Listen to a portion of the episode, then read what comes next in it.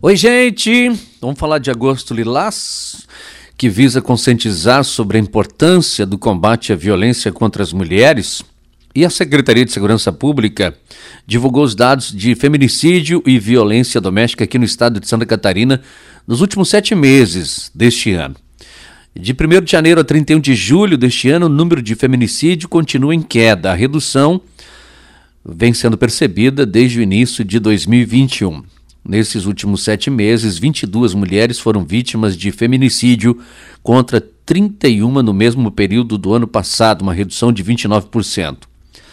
Neste período, a taxa por 100 mil habitantes se mantém como a menor desde a criação da lei em 2015. Quanto ao mês de julho, o Estado registrou o menor número de ocorrências para o mês dos últimos quatro anos. Foram duas mortes contra sete do mês de julho do ano passado. Quanto à violência doméstica, o Estado registrou em 2021 37.459 casos contra 35.644 do mesmo período de 2020, o que significa que 1.815 mulheres a mais tiveram coragem de denunciar o agressor e registrar um boletim de ocorrência. Sobre esse assunto que a gente amplia um pouco mais e traz também para Balneário Camboriú, ouvindo a soldado Rita Montovani. Ela é a coordenadora da rede Catarina e nós conversamos com ela e ela explica como funciona aqui em Balneário Camboriú, aqui em Balneário, que até agora, até agosto, metade de agosto, não não registramos nenhum feminicídio. Ela explica como funciona o atendimento às mulheres. Perfeito. Aqui em Balneário, a gente fez uma reunião com todos os órgãos de proteção à mulher onde dessa reunião a gente é, determinou né, vários eventos durante esse mês de agosto. Então a gente está fazendo vários eventos para conscientizar realmente pelo fim da violência contra a mulher. E daí os órgãos de proteção que, que tá, estamos trabalhando junto é a Polícia Civil, a Guarda Municipal, a OAB por Elas, o Abraço à Mulher e a Procuradoria Especial da Mulher. A gente está fazendo durante a semana blitz educativas, aonde a gente está distribuindo material né, didático sobre o, o trabalho de todas essas instituições, de todos esses órgãos de proteção. Qual é a nossa realidade hoje, soldado Rita, em relação à violência aqui em Balneário Camboriú contra as mulheres? Nós temos muitos atendimentos, é, com, como é que é feito o atendimento? Gostaria que você explicasse também. Então, a rede, a rede Catarina trabalha num segundo momento, né? Já aconteceu a violência doméstica, foi decretada a medida protetiva, a gente recebe essa medida protetiva do Ministério Público e a partir daí a gente começa o acompanhamento e fiscalização da medida protetiva. A gente entra em contato com a mulher, vê se ela está bem, se está sendo eficaz essa medida protetiva ou não Caso ele esteja descumprindo reiterada reiteradamente a, a medida protetiva, a gente pode solicitar, junto com o Ministério Público, uma prisão preventiva, porque o que a gente quer é que a mulher se sinta segura depois de receber, né, de ser vítima de uma violência doméstica. Qual é a idade média de quem sofre hoje uma violência, mais ou menos? Acredito que desde as mais jovens até as de mais idade? Hoje não, não temos não classe existe. social, não temos nada, né? Não existe cor, raça, instrução e idade. A gente começa a receber desde crianças, adolescentes até idosas. O bairro que a gente tem mais incidência de violência doméstica é no centro. Então, querendo ou não, é o bairro com com maior poder aquisitivo de Balneário Camboriú, mas é o bairro que tem mais violência doméstica. E em segundo estaria o bairro das Nações. Qual é a orientação que se dá, né, quando vocês chegam num primeiro momento e depois na sequência do atendimento às mulheres que sofrem esse tipo de violência? Então, a parte fundamental, a partir do momento que ela liga para o 190, vai uma guarnição até o local, verificar o que está acontecendo. Caso o agressor esteja no local, a vítima e o agressor, eles vão ser conduzidos para a delegacia, o autor ele vai ser preso em flagrante e lá na delegacia já vai ser solicitada a medida protetiva para essa mulher. Porém, é, em virtude de a gente estar tá ainda nesse momento de pandemia, a gente está vendo que muitas prisões em flagrante estão sendo é, diminuídas, né? Eles estão respondendo em liberdade por causa da pandemia. Mas daí que vem a medida protetiva e o acompanhamento da rede Catarina, para ter certeza que essa medida protetiva está sendo eficaz e ela está sendo cumprida.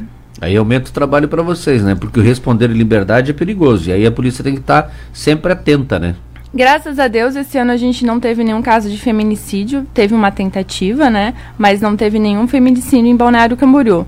Então, por enquanto, está sendo é, dentro dos limites normais, a, a, o acompanhamento está sendo feito e está sendo cumpridas as medidas protetivas. Lembrando que quando tem descumprimento, a gente entra diretamente em contato com o Ministério Público, a gente tem um contato direto com eles, com a Delegacia da Mulher também, e a gente vai informando eles o que está acontecendo e como que essa mulher ela está se sentindo. Porque se ela está se sentindo desprotegida, alguma coisa está errada na medida protetiva.